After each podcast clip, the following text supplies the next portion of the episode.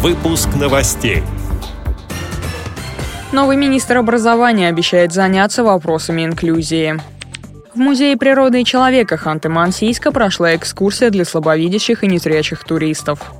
Летняя спартакиада среди инвалидов по зрению завершилась в Туве. В Латвии люди с проблемами зрения получат профессию СПА-специалиста. Далее об этом подробнее в студии Дарья Ефремова. Здравствуйте.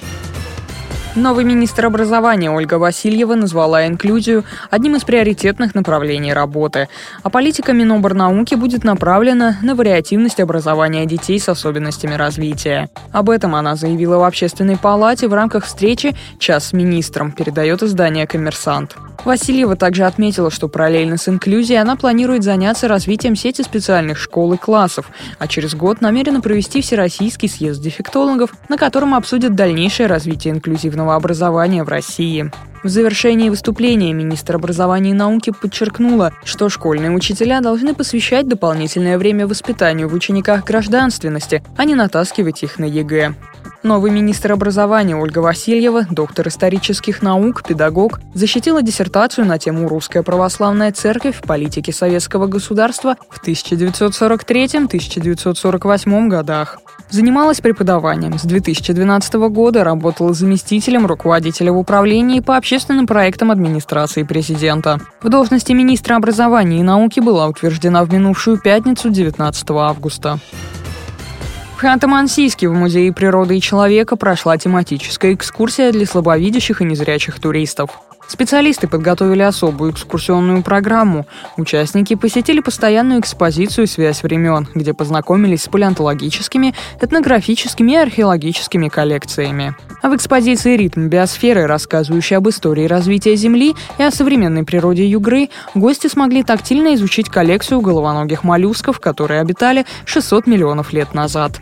В зале «Историческое время» посетителям представили подлинные артефакты каменного века сосуды периода походов казачьего атамана Ермака, а также предметы военного быта и вооружения советских солдат времен Великой Отечественной войны. В экспозиции «Мифологическое время» участники форума смогли не только тактильно изучить предметы быта коренных народов Севера, но и побывать в настоящем хантыйском доме. С его устройством гости познакомились на специально оборудованной площадке, где можно отдохнуть у очага, прикоснувшись к таинствам хантыйской богини на имя, сообщает региональный информационный центр Югра. В Туве завершилась девятая летняя спартакиада среди инвалидов по зрению. В ней участвовали спортсмены из более чем 10 районов республики. 68 человек участвовали в соревнованиях по шашкам, шахматам, армрестлингу и легкой атлетике. Возрастной состав был разным. Самому старшему участнику спартакиады Дадара Олу Данзиноолу 85 лет, а самой юной спортсменке Чинчи Оршак 21 год. О подробностях спортивной встречи рассказал председатель Тувинской региональной организации ВОЗ Ангер Хартек.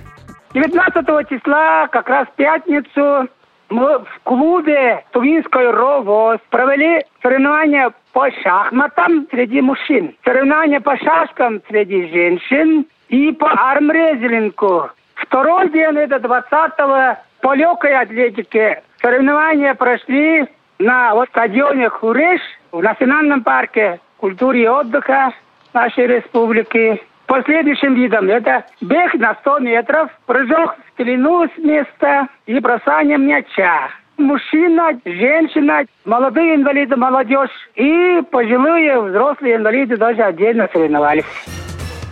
Новости зарубежья. В сентябре в Латвии стартует благотворительный пилотный проект с участием людей с проблемами зрения. Одна из школ косметологии и массажа совместно с общественной организацией «Социнтегра» начнет реализацию проекта для людей с проблемами зрения. В течение года они пройдут обучение и получат квалификацию СПА-специалиста. Как рассказала руководитель организации «Социнтегра» Мария Кажарина, в одной группе будут учиться люди с инвалидностью по зрению и без. Во время обучения им предоставят аудиоматериалы и по мере необходимости будут разработаны материалы, напечатанные шрифтом Брайля. Кроме классического массажа, студенты будут изучать анатомию, физиологию, психологию общения с клиентом, а также необходимые в профессии СПА-методики. С этими и другими новостями вы можете познакомиться на сайте Радио ВОЗ. Будем рады рассказать о событиях в вашем регионе. Пишите нам по адресу новости собака ру. Всего доброго и до встречи.